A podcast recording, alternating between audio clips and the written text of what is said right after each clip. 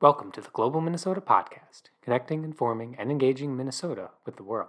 Our mission is to advance international understanding and engagement in every corner of the state. We do this with a variety of programs, including our public events, K 12 education programs, Great Decisions discussion groups, and professional exchanges. To learn more, visit our website at globalminnesota.org. We're so fortunate to have the Humphrey School as a great host for tonight's event, and we could all be here together. I've got to tell you, we are a full house tonight in the room, and we have we had I was going to say 200 people online with us. We're past 250 today. More than 50 more people join us, so we have a big crowd participating in our program tonight, and we're just very excited to have you all here. Tonight's program is being recorded, so if you want to rewatch it or share it with others, um, you can certainly do that. My name is Phil Hanson. I'm the president of Global Minnesota. Global Minnesota is a vibrant, growing community of members who care about world affairs and want to connect with each other and with global leaders, influencers, and experts to discuss and engage around cultural, political, social, and economic issues that shape our global future. We really have in Global Minnesota a great, uh, great privilege and that privilege is uh, our ability or our opportunity um, to be able to bring the world to Minnesota and share Minnesota's great people, businesses, and organizations with the world. With the support of our members and partners, we annually organize hundreds of programs, including world affairs programs like the one we're having this evening, lectures, panel and group discussions, and events with diplomats, authors, and foreign policy experts. We deliver international business and sustainability roundtable events for our corporate community members. We organize professional exchanges for delegations from around the world through the US State Department. Last year, we hosted some nearly 300 international visitors here from over 100 different countries.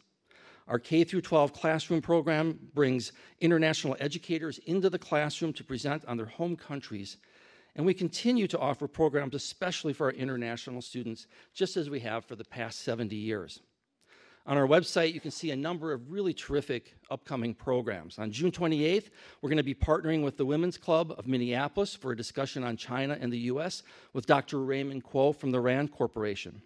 On July 12th, we'll be hosting a meeting uh, and a great, hosting a meeting with this year's great cohort of Mandela Washington Fellows, 25 young leaders from 16 different countries across Africa.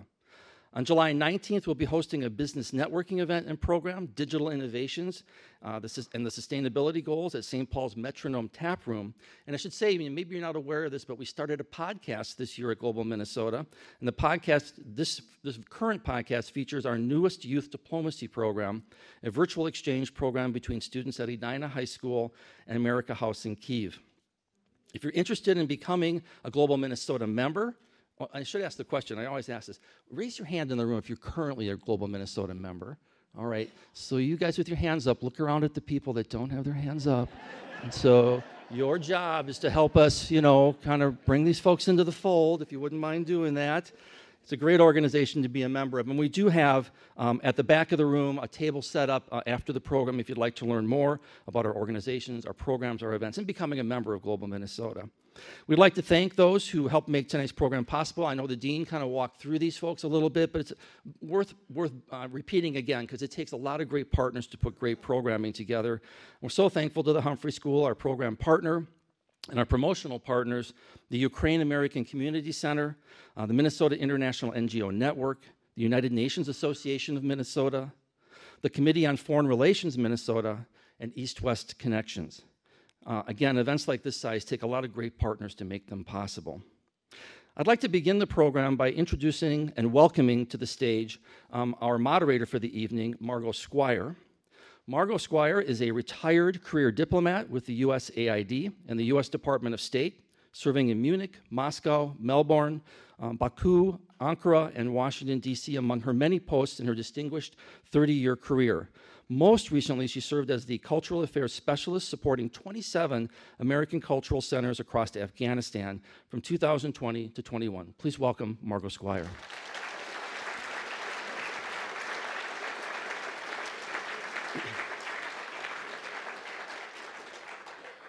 I'm now going to invite our distinguished guest to the stage, Ambassador Marie Masha Yovanovitch. Uh, please give a round of applause for Marie as she comes up.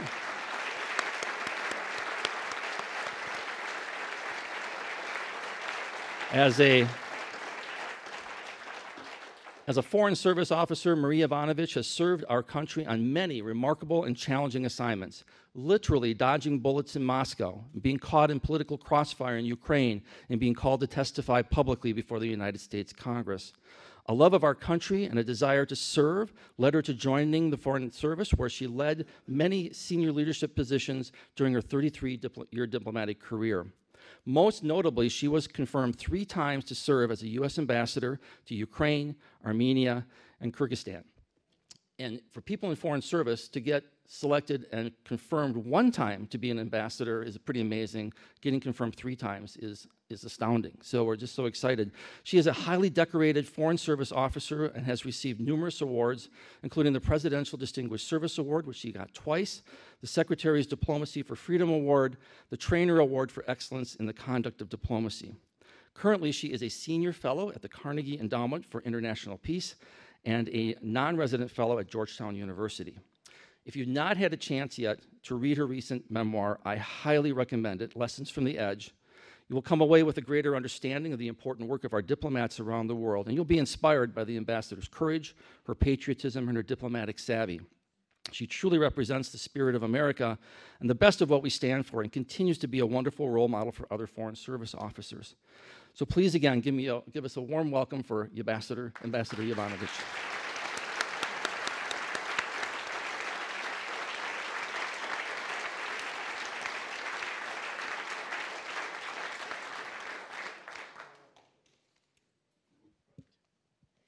Thank you, Phil. Um, and welcome everyone who's in the room and also um, watching virtually. Uh, it is a huge honor and a great pleasure to be able to be here to welcome Ambassador uh, Yovanovitch. Um, Ambassador, I've known you for 25 years. Do you mind if I call you Masha? Of course not. um, otherwise, I can just say, hey, you. But uh, um, if you haven't had a chance to read the book, I really recommend and echo what Phil just said because it's an amazing book. And I felt like it was two books. Um, the first part about her background, the first two thirds about her background, um, her service, joining the Foreign Service, the country she served in, that was all very familiar and um, to those of us who are Foreign Service officers. And then the, the following third, her return to Ukraine as ambassador and everything that happened there. And I have to say, it was hard for me to read that, mm. knowing how much you had this need to serve your country, why you joined the Foreign Service. And I wonder if you can talk about that a little bit. Um, where did that need come from? Yeah. And did the Foreign Service give you that, yeah. give, give you that sense of purpose? Yeah, thank you for asking that question. So I, I wrote the book for many different reasons um, in part to just work through everything that had happened, uh, in part because I received letters um, from all over the United States um, thanking me for my service, telling me their um, people telling me their own stories, and saying they didn't know that much about the State Department or the Foreign Service, and um, they wanted to hear more, and that I should write a book. And I had never thought that I was going to write a book, but as I could see my Foreign Service career coming to an end, um, I thought, well, maybe I will write a book because there's a lot I have to say. and I, um, you know, as I was thinking about the book, I wanted to honor my parents. My parents came to this country with, with me in tow. Um, they were uh, refugees. Um, they had grown up uh, during World War II in authoritarian countries. They knew uh, what it was to live in a country where you couldn't say what you wanted to say. They knew what it was um, not to be able to worship as you wanted to. They knew what it was to be afraid. And uh, they were just so grateful to come to the United States and to have the rights that all of us enjoy as citizens or as guests um, of uh, the United States of America. And they brought my brother up uh, and I to understand that we have rights in the United States, and they are very precious. Um, but we also have responsibilities, and that all of us, each one of us, has responsibilities to ensure that those rights are, are maintained, um, that our democracy is um, you know, defended and sustained. And you know, we could do that in any way we wanted to. My parents were both teachers um, and grew, uh, you know, kind of raised generations of students both inside and outside of the classroom, including actually, yes, in the small world that we have here. Um, and um, you know, and you know, those relationships actually continue to this day with my brother and, and, and me, which is so um, gratifying, you know, the difference they made in people's lives. And, you know, they basically told us, you know, you, you can choose to serve your community, uh, your neighbors, your friends, the American people, in any way you want to, but make sure that you are living a life of consequence. Make sure that you are giving back because we are lucky uh, to have this opportunity. So, you know, that was always in the back of uh, my head. Um, I was fortunate to get almost a full scholarship at Princeton University, and the motto at the time at Princeton was Princeton in the nation's service. And that was, you know, from the first welcoming lecture to the final, you know, graduation, that was instilled in us all the way around, and so that was in my head. So the first couple years after graduation, I experimented. I did all sorts of different things. I didn't quite know what I was doing. But you know, detours, um, I always tell people, are actually a good thing because you learn what you don't like, um, but you also learn a lot of life skills along the way that you can apply later on. And I finally uh, came back to something that I had thought about in high school, which was the Foreign Service um, because I loved history, I loved policy, I loved foreign policy, I liked, uh, I enjoyed politics. I loved travel and meeting people from different countries and eating the food and enjoying the culture. And this was um, a career that not only hit all those things, but it also hit, you know, my need to give back to the American people and it came with a paycheck. so, you know, it was um, kind of, um, you know, obviously it's not all as simple as I'm saying now, um, but um, I thought, you know, I'm gonna, I'm gonna go back to that, and so it's kind of complicated getting into the Foreign Service, but I jumped through all the hoops and uh, eventually did join the Foreign Service. And so, was it a satisfying um, career? Yes, it was. I mean, it's not an easy career. It's not a career for everybody, although if you are a student or you, you are here thinking about joining the Foreign Service, I say do it. Um, but, you know, go into it with your eyes wide open. And, um, you know, it is just so rewarding to work for the American people and to, you know, basically protect and defend our interests and our values. It is really a career of consequence. And actually, you just answered my second question, which was if you knew you know, knowing what you know now, would you have would you go back and do it all over again? I mean, considering we're here in the Humphrey School of Public yeah. Public Policy, um, would you tell students to do this? Go into public service, not necessarily the foreign service, but to follow your path. Would you do it again? Yeah, um, I think I would because um, you know I think any career has its um, low points. Um, mine certainly did. Um, and every career has, um, you know, I mean, there are the super exciting, you know, pinch me moments, like I can't believe I'm getting paid to do this kind of work. Um, and then there are also the mind numbingly boring, stupid parts of the job, which, you know, every job has, right? Um, but I think the Foreign Service has, has more of the, I can't believe I have the privilege to be in this room and contribute to this moment um, than, than, than, than, many careers have. And I think, you know, what most of us uh, want, I think, is to be able to make a difference, you know, in our, you know, obviously to our families, but to the greater community as well. And I think that working in the State Department, you definitely make a difference, and in an important and in a positive way. I'd like to switch now to Ukraine. Mm-hmm. Um, you were there just recently. Yeah. Um, most of us have not been. What did you see and what did you come back? What, what, what feelings do you have, and what did you feel from the Ukrainians that you met with? Yeah, so I was there about three weeks ago for a security conference, and in addition, um, I and uh, the couple of people that I traveled with, we also had meetings with people in government, people in the previous government, people from civil society, and, and, and others.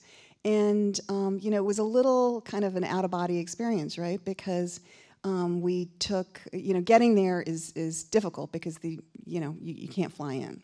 So uh, we, we took a train in, and it was a very, very, very long train ride in. Um, and you arrive in Kiev, which is one of the world's beautiful cities. It is a very green city. Um, they have uh, the lilac season. Lilac season was in full bloom.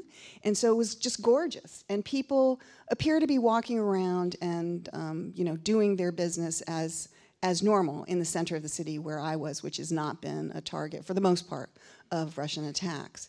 Um, but, but you know, you know that there's a whole other world out there. And in the evenings, I mean, every night, I mean, the Ukrainians say it's very loud. Yeah, that means that there are rocket attacks every single night. And so, you know, I had never experienced something like that before. And I was lying in my hotel bed.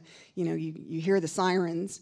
And I, I, of course, did what you're not supposed to do, which is I rushed to the window to see what was happening. I mean, I'm laughing. It's a really stupid thing. Don't do what I did.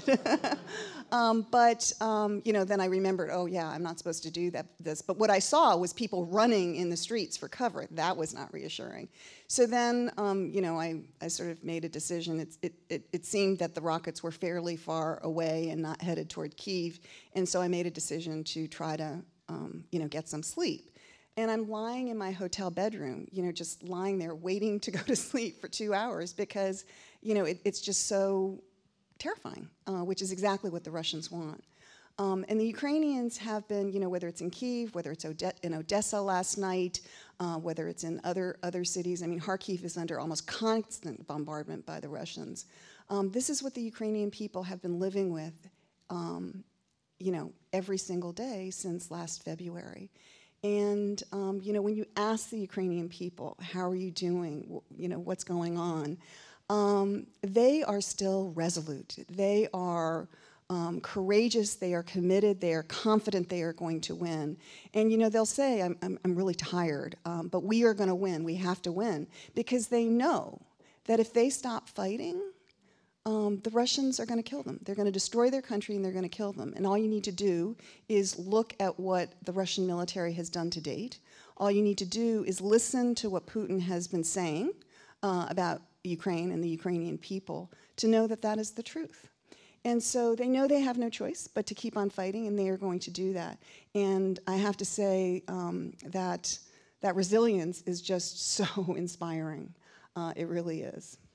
And, and what I've heard you say also is um, that everyone is involved. Yeah. You know, from old people to young people, men, women, all of Ukrainian society is involved. Yeah, it's it's it's really something. I mean, this is a country that um, wasn't noted for its unity um, 20 years ago or 30 years ago, um, and the country, you know, came together in 2014 when it was first um, attacked by Russia, and now it is really one uh, one united uh, front against the Russians. I mean, I, I have used the, the the phrase that it's every man, woman, and child is mo- completely mobilized. And they're not mobilized because President Zelensky has said, you know, you have to do this, you have to think this way. They're not mobilized because the mayor is telling them to, to do a particular task. They're doing it because it's in their heart. They're doing it because they know that they need to fight for their families, for their, for their freedom, for their future. And um, you know, different people do different things. Uh, you know, some people join the army, some people join the territorial defense forces, so that the the, the, the, the forces that are closer to home. Um, other people start um, driving ambulances, opening soup kitchens, whatever it might be. I was talking to uh, one of my former employees, um, a, a, Ukrainian who is um, stationed in um, in the south, and his unit had recently been attacked. And he said, um, you know, you wouldn't believe it, but um, this little boy came up to him afterwards and said, "Here, you can use this in the next, um, you know, in the next attack."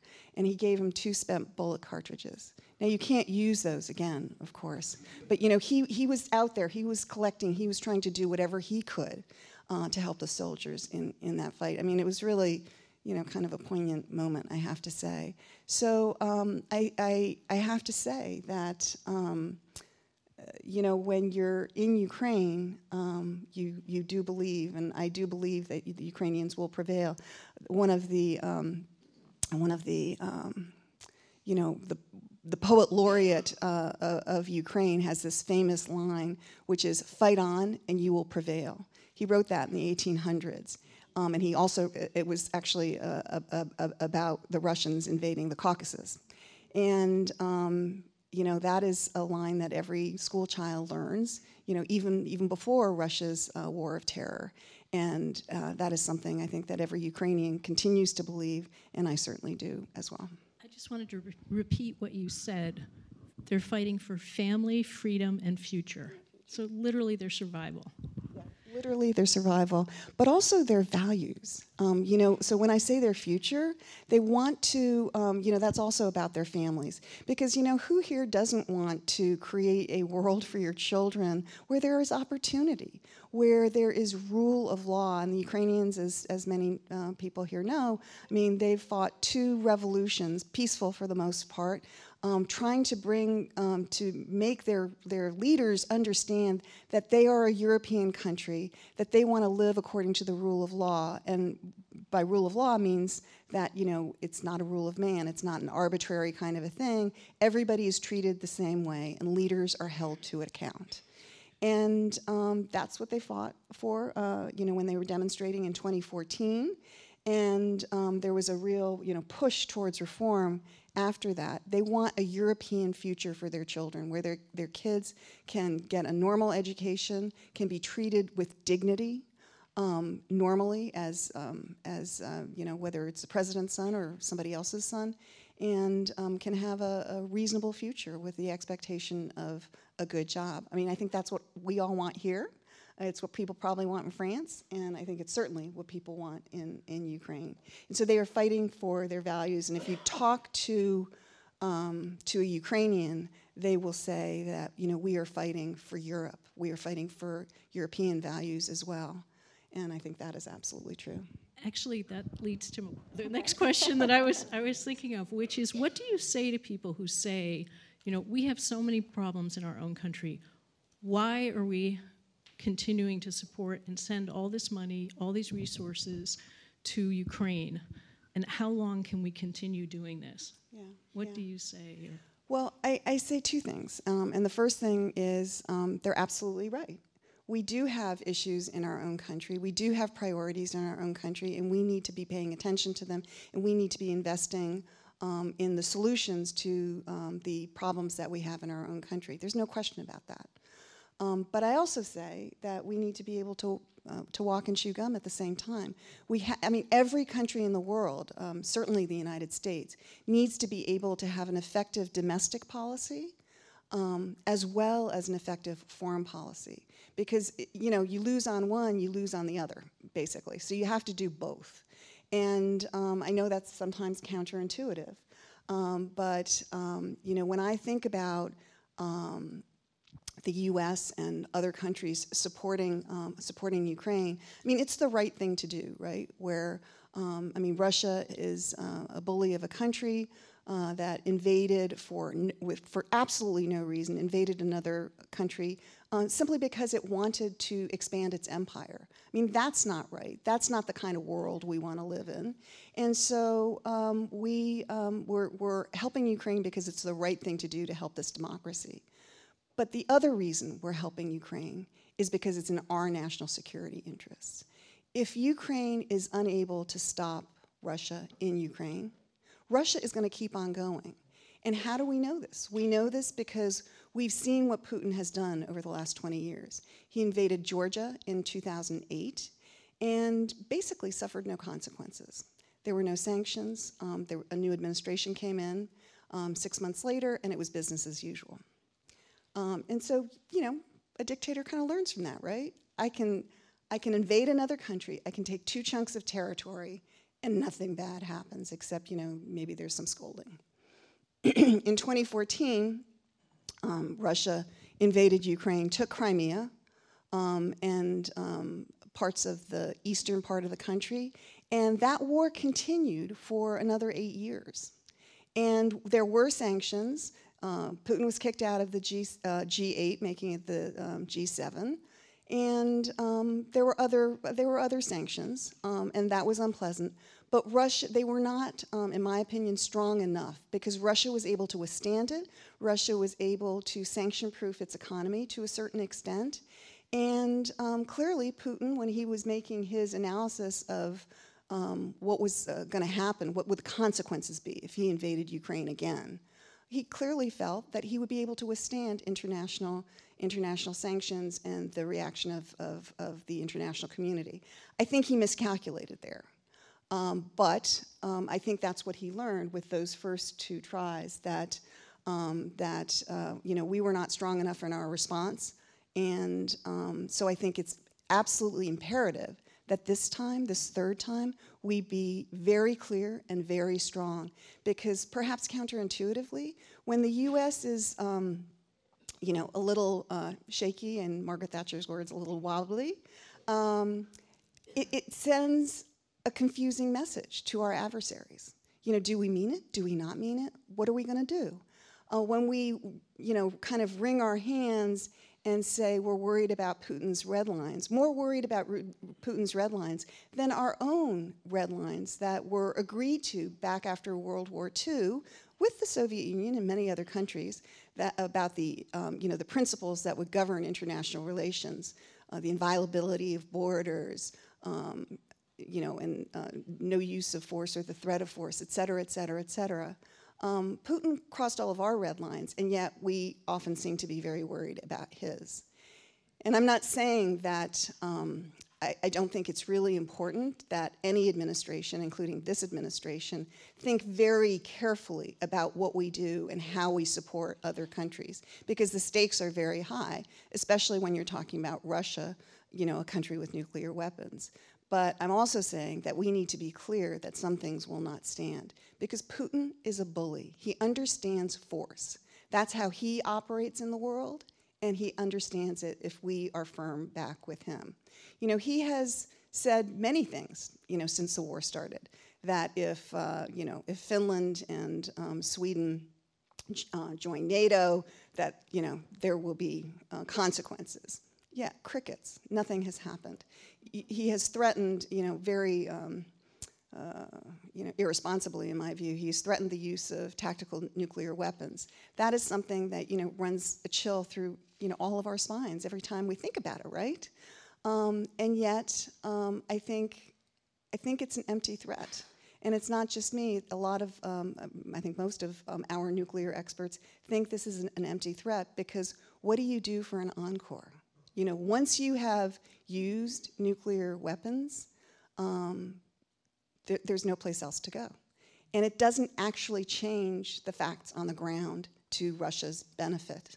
In fact, you could say it could complicate it greatly because, you know, are you really going to send your own forces through, uh, through that poisoned environment? Well, now maybe Putin would, um, but most countries would not.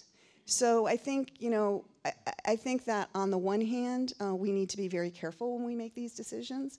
Uh, on the other hand, we need to be very strong and unequivocal because I think that sends the message that Russia needs to hear. And it sends the message that other tyrants need to hear as well. Because everybody is watching what is happening in Ukraine. And you know, my own opinion, I'm not a China expert, but my own opinion is that uh, you know, the road to um, you know, kind of solving the Taiwan issue runs through Ukraine. If, if Ukraine is not successful, I think there are going to be consequences not only in Europe, but further afield. And so we need to be, you know, again, resolute. Um, this is in our national security interests. Uh, and I think about, you know, what kind of a world would it be if Putin is successful in Ukraine? Um, how would international relations be conducted? And it would be, uh, you know, might make right makes right kind of a world. I don't think any of us wants to live in that world. We would be less secure, uh, we would be less prosperous, and I think we would be less free.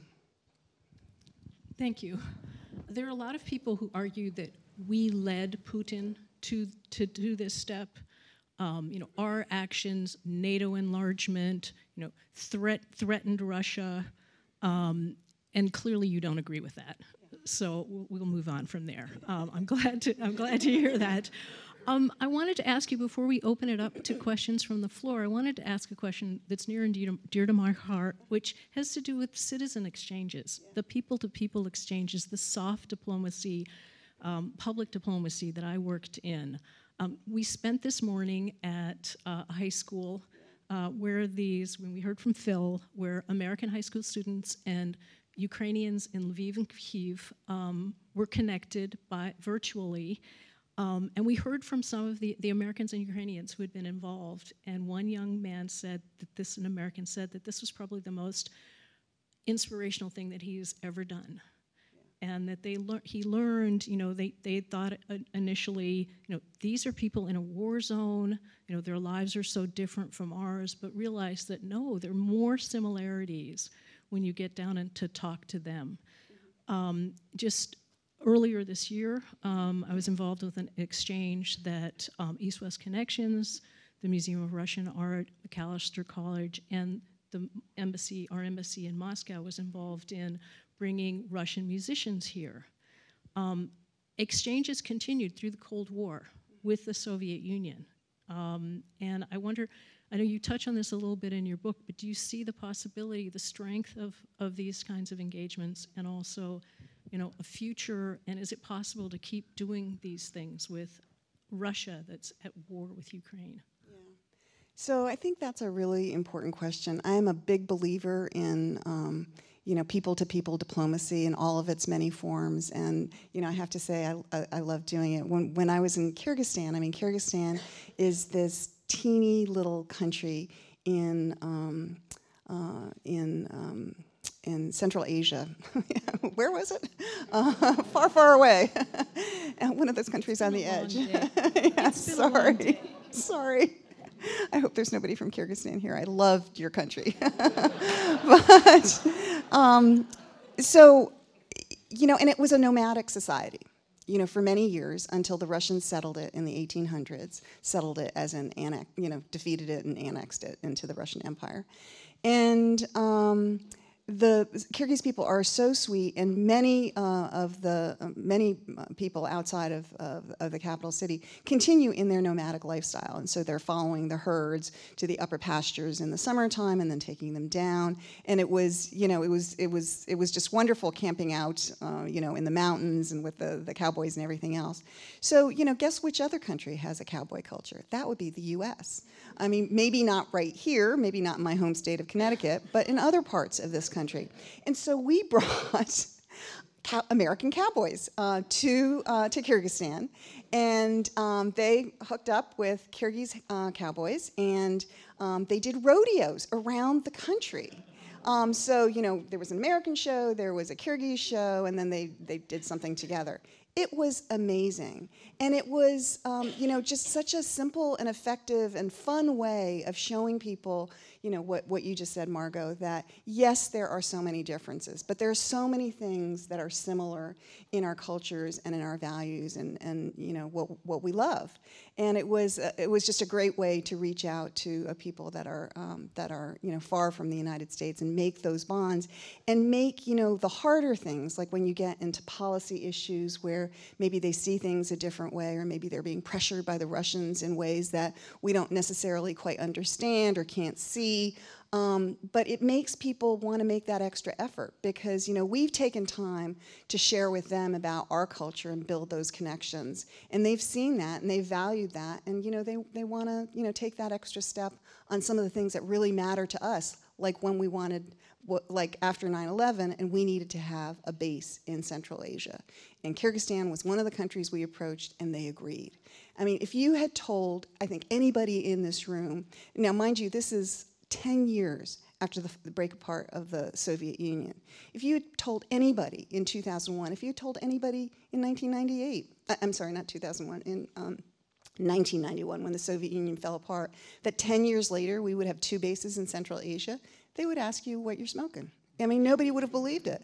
But I think because we had a presence, because we had embassies, because we took the time, um, our efforts, our diplomatic efforts, were successful in terms of getting a base that was actually that was absolutely essential to um, serve our national security interests in, in, in, Afghanistan and the region. So I'm get, getting a little far afield, but um, yeah, I think that people-to-people diplomacy is is really important because you know when uh, a Russian or a Ukrainian or a Kyrgyz person meets you um, and they have a good experience, when they go back to their homes and there's different disinformation coming out of the Kremlin, you know, they might put it through that filter of, you know, I met this really interesting woman and she seemed pretty normal, and I don't think she's a fascist.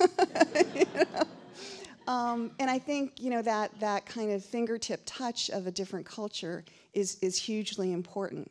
So one of the things that I have never understood, I mean, I kind of understand it, but um, we we don't value that, um, you know, as, as, as a total government, we don't value that, um, those person-to-person exchanges, the, the money we put into um, having people study in the United States and being exposed to, you know, all of the wonderful things and some of the terrible things about the United States, doesn't mean that people are going to go back to their home countries and love everything about the U.S., but it does mean that they're going to understand us better.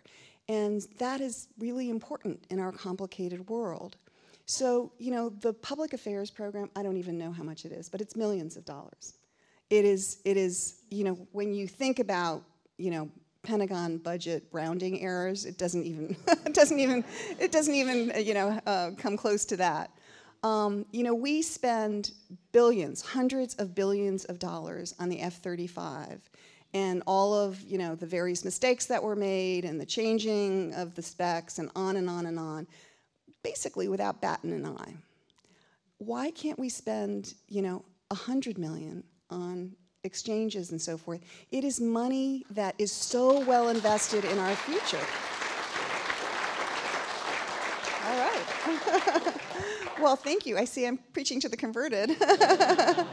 um, because, you know, again, I'm not saying we don't need a, a strong and robust, the best military in the world. We do and we need F-35s. But we also need the other tools in our toolkit because at the end of the day, as you know, um, somebody uh, far more um, uh, somebody uh, else has said, um, if if the only um, you know if the only tool in your toolkit is the American military, that is the tool you're going to use. But if we have all these other tools at our disposal we can use the economic tool, we can use public outreach, we can use all sorts of other tools. Now, one of the drawbacks, of course, is that uh, exchanges sometimes take years to really come to fruition. So you have um, a high school exchange student that comes here to Minneapolis for a year, and you know, dang, it takes 30 years for that person to become president of their country. but you know, is that a good investment or what? But we are on, um, you know, shorter timelines. Um, the timeline of you know two years or four years if you're talking about presidents, six years if you're talking about senators. They want immediate results. And I think that um, that's not possible with these kinds of programs. But I think arguably the results are as good as anything that, um, that we see in other areas. Thank you for that. um, I think it's time to get some questions from the audience. So um, we have a mic down here, uh, as well as in the back. So if you have a question, I, I believe you're supposed to stand up and come down or hold up your hand if you're in the front. Yeah, um, Karen, who has a mic here, yeah, can. Um, you can come, um, let's see, um, should maybe I identify? Or we can actually just line up um, if you want to behind me. Yeah, you can line up uh, back there and also up here along this row as well. And we, we have a question here already, so. Oh, and there are questions questions online also. Mm-hmm. Yep, I have a few of those. I'll read them off as well. So you talked about the signal that our response to the Ukraine war uh, gives to leaders in the post-Soviet sphere. I was wondering, with what your experience in being an ambassador in Armenia and Kyrgyzstan sort of tells you about the mindset that might have shifted with the start of the active conflict and the war in Ukraine. Yeah, that is such an interesting question. So I think that um, uh, you know in in the region everything is shifting because uh, you know I think Putin thought it would be a fast a fast quick war and you know he'd be leading a victory parade within a week. And um, that obviously did not happen. And so all of uh, all of the countries in the region are watching what's happening with Moscow, uh, they need to preserve those relationships, at least for now, but they're also looking around to see what else is out there, who else is out there, and who their allies and friends might be. And um, you know, it's uh, it's frankly an opportunity for the United States. And um, you know, when I think about you mentioned Armenia, um, we are uh, fairly active in trying to help uh, the Armenians and the Azerbaijanis finally settle uh, their, uh, their dispute over Nagorno-Karabakh. we'll see, you know, what happens with that.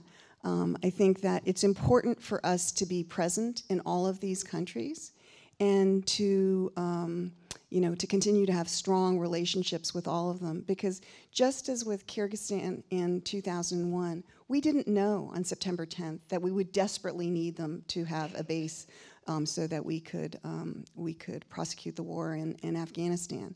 But on September 11th, that became very clear.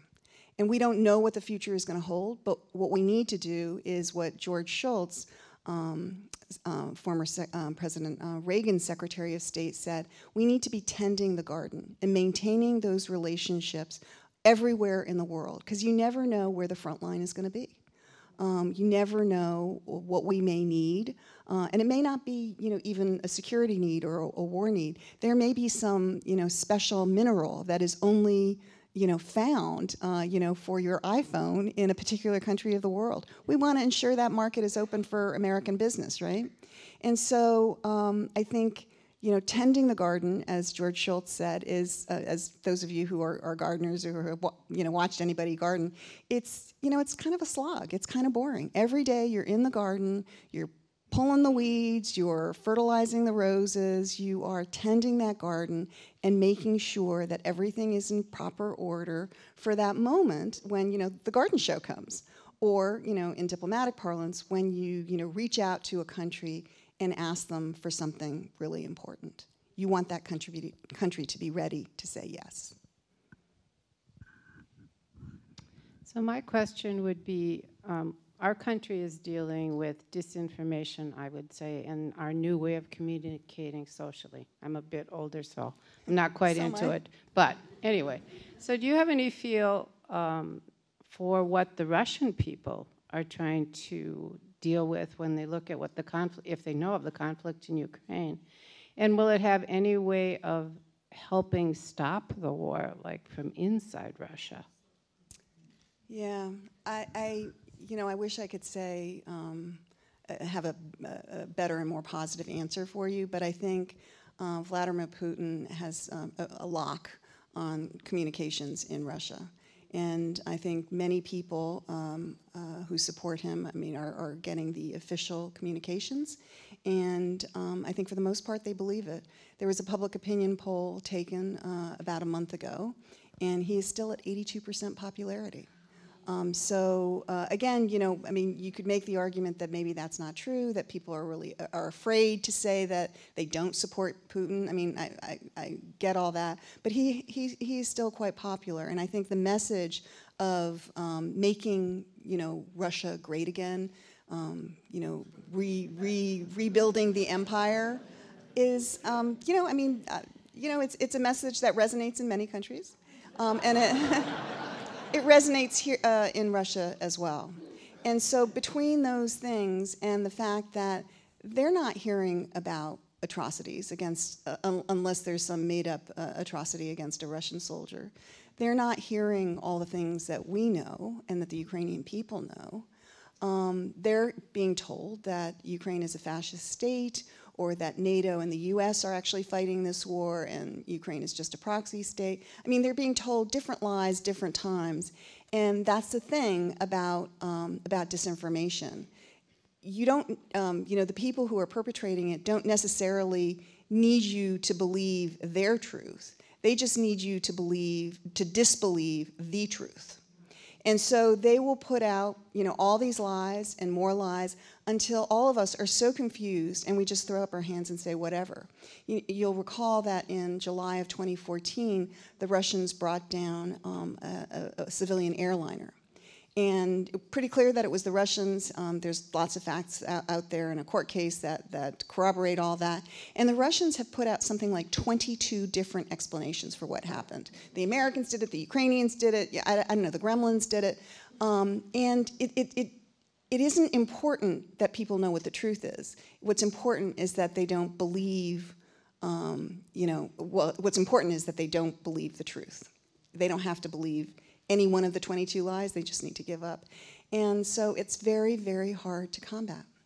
Um, many Russians do have, I, I don't want to say many, um, but a significant um, percentage of the population do have VPN.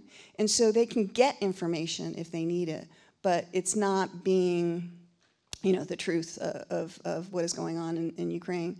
Um, but I, I think most people don't avail themselves of that. They don't really want to know. They want to live their lives. And, um, you know, it's just complicated and frankly dangerous to know. Yeah, so. Mm-hmm. Uh, hello. I, Russians are an ethnic minority in Ukraine. How has the war changed Ukraine's view of other minority groups within Ukraine? Um, I actually, what I observed after 2014 uh, was that, um, you know, um, minorities in Ukraine went to the defense of Ukraine.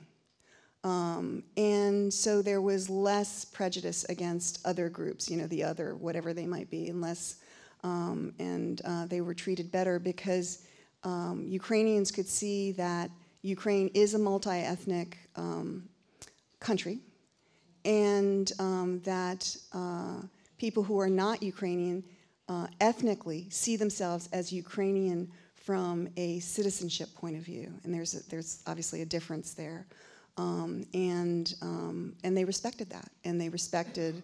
Um, you know the sacrifices that um, minorities made. Now, is there uh, is there, uh, you know, prejudice and discrimination, et cetera, et cetera, in Ukraine? Yes, there is, just like there is in every other country in the world, including our own. Um, but I actually think the Ukrainians have a pretty good story to tell on that front, including with the Russian minority population. I mean, Russians can study in their own school the schools. Um, I, I, I, shouldn't say right now because I'm, I'm not sure exactly right now, but certainly when I was there, I left in 2019. Russians could um, send their kids to Russian language schools. They could speak Russian. They're, they're I mean, Odessa. Um, you know, certain cities in Ukraine were Russian-speaking cities, big cities like Kharkiv and Odessa. Um, and so when um, when Putin talks about how there was discrimination against uh, Russian language speakers, I think he probably meant in Russia, not in Ukraine. Um, so, um, so thank you for the question. I, I, think, like all countries, Ukraine probably has work to do, but um, overall, they do a pretty good job, especially considering the challenges there. Now I get to be nervous. Okay. Um, so I, I, understand that, that, that you want uh, younger folks to at least consider uh, careers in the foreign service. Uh, or, so or, or, any service you know, working for the U.S. government. Okay, well, anyway, uh, I, I, know that, that there are movie and TV portrayals of, uh, of diplomats and such. I wonder, though, wh- what is the, the least uh, appreciated or understood facet of the glamour of being an ambassador? yeah. Yeah, I, I, think it's uh, hard for the two of us to know what you're talking about, actually. Because, um, yeah, I mean, there is, um, like I said before, there are some pinch me moments where George Clooney is in the room. Oh my God. I actually get to meet him. Um, but usually it's not like that. I mean, usually, um, you know, it's just a slog. It's tending the garden, and um, and you're not doing it in a ball gown. so. Yeah, yeah. I don't know if you have a better answer for this question. It's basically not a glamorous life. I mean, in general, people look at the Foreign Service and they think, oh, they're giving parties, they're going to cocktail parties, there are gala events, and they're all work. That's how you make relationships, is, you know, over a meal or at a reception, um, talking to people and out there so that, as, as Masha said, when you need their help, they know who you are and they trust you. Um, so, yeah, there's a lot of unglamour. I mean, you know, early in your career, you literally were fired on in Moscow. I mean, there's yeah. a story in your book where she, you know, there, there are three of them going from the embassy, and there's only two helmets and two uh, Kevlar, vests. Kevlar vests. And guess who did not get either of those? Yeah. So, um, and you know, dodging, literally dodging bullets, as Phil said. So, yeah. and then it's really fun to be able to talk to the president of a country. I'm thinking Kyrgyzstan and Bakir, yeah. Kiev, who's trying to extort you for more money for the base. Yeah. You know, thank it's, you, Madam Ambassador. yeah, it's um, So, just to add to that, and thank you for uh, you know answering the question in a better way than I did. Just to add to that, you know, the gala events, um, you know, again, especially in the beginning, it's with people you don't know. So it's not like all of your best friends are at the table with you and you're dancing and having a great time and whooping it up and drinking as much as you want and you know having the extra portion of, of chocolate cake. No, it's it's a work event with strangers.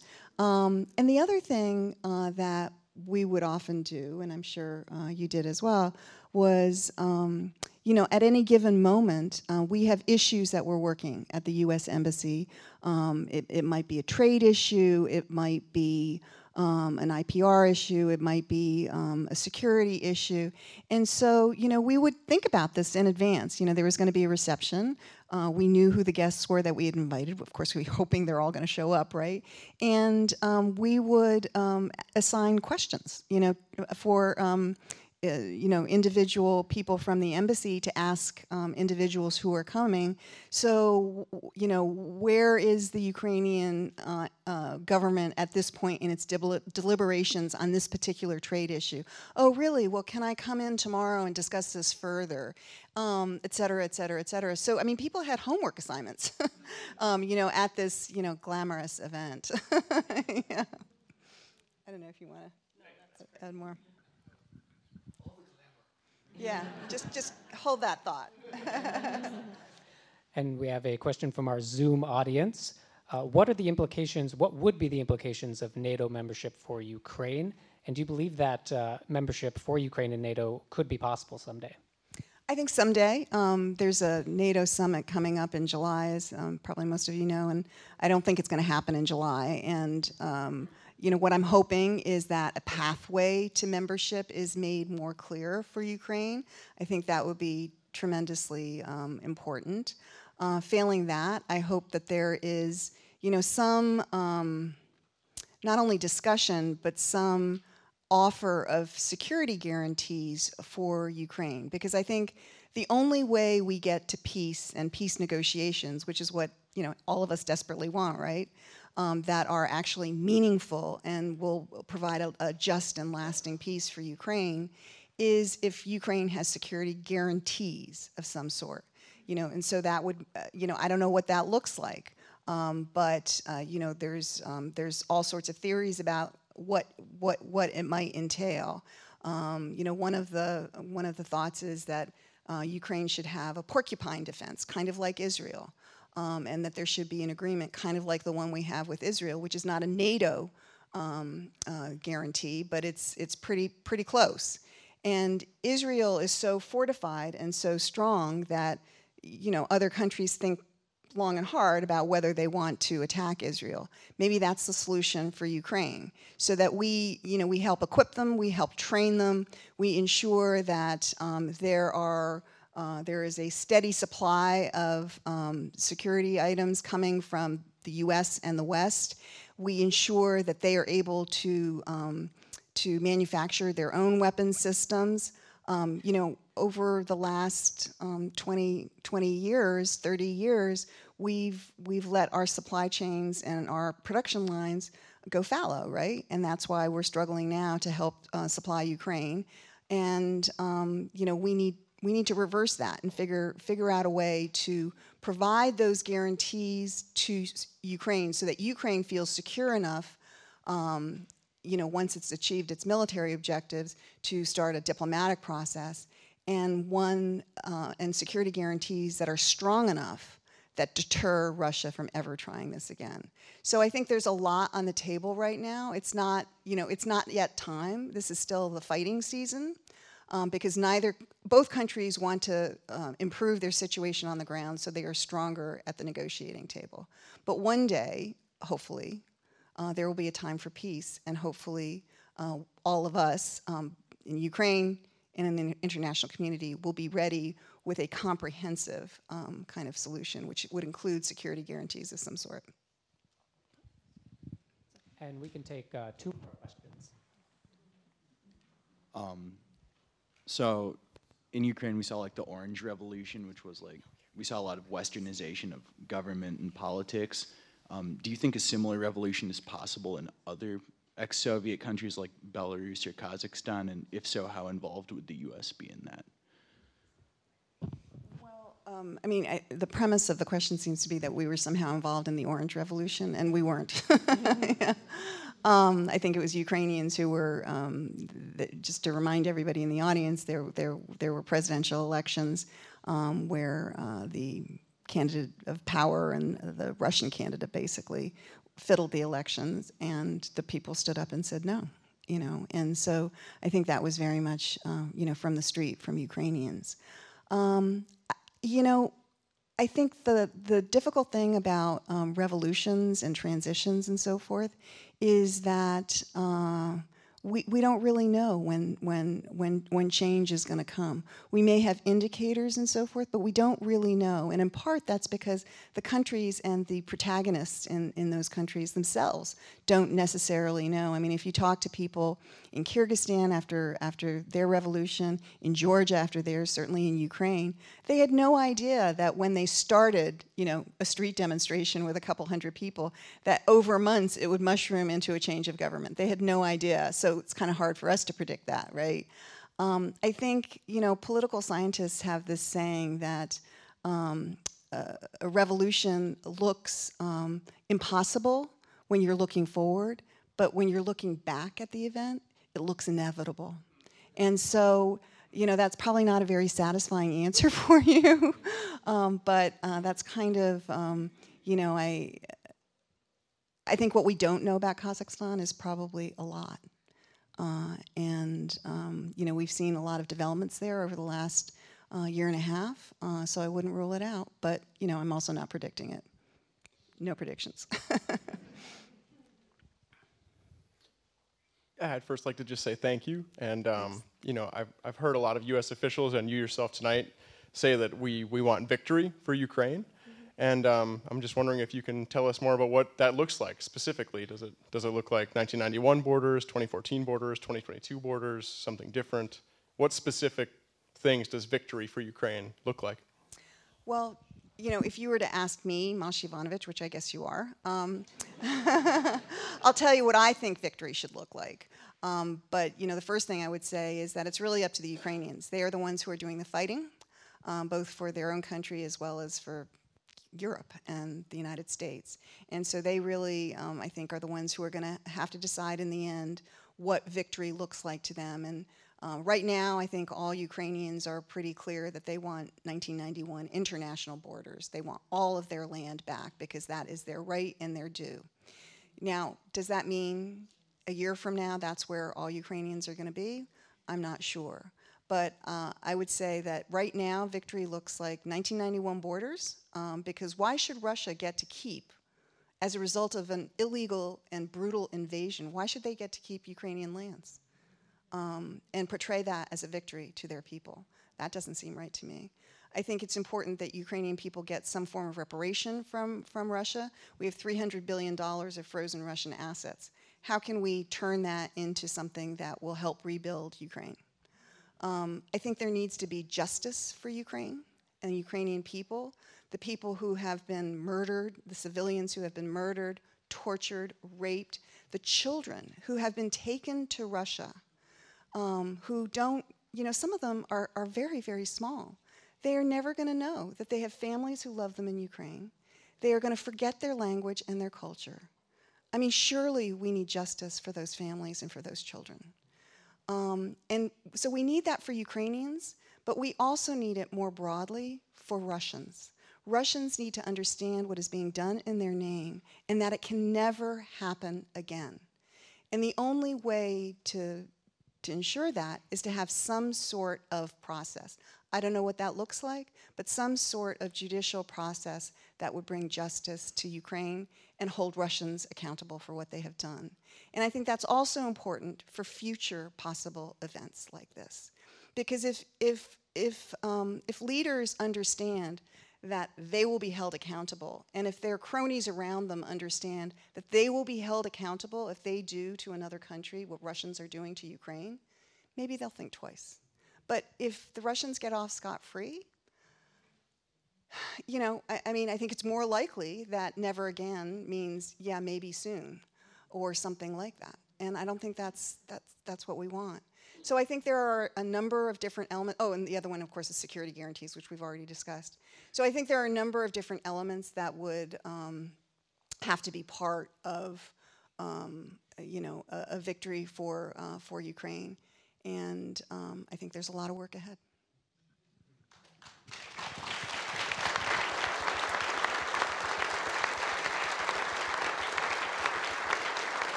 Thank you very much, Masha. and thank you all for coming today and for listening in. And uh, thank you for coming to Minnesota and, and spending.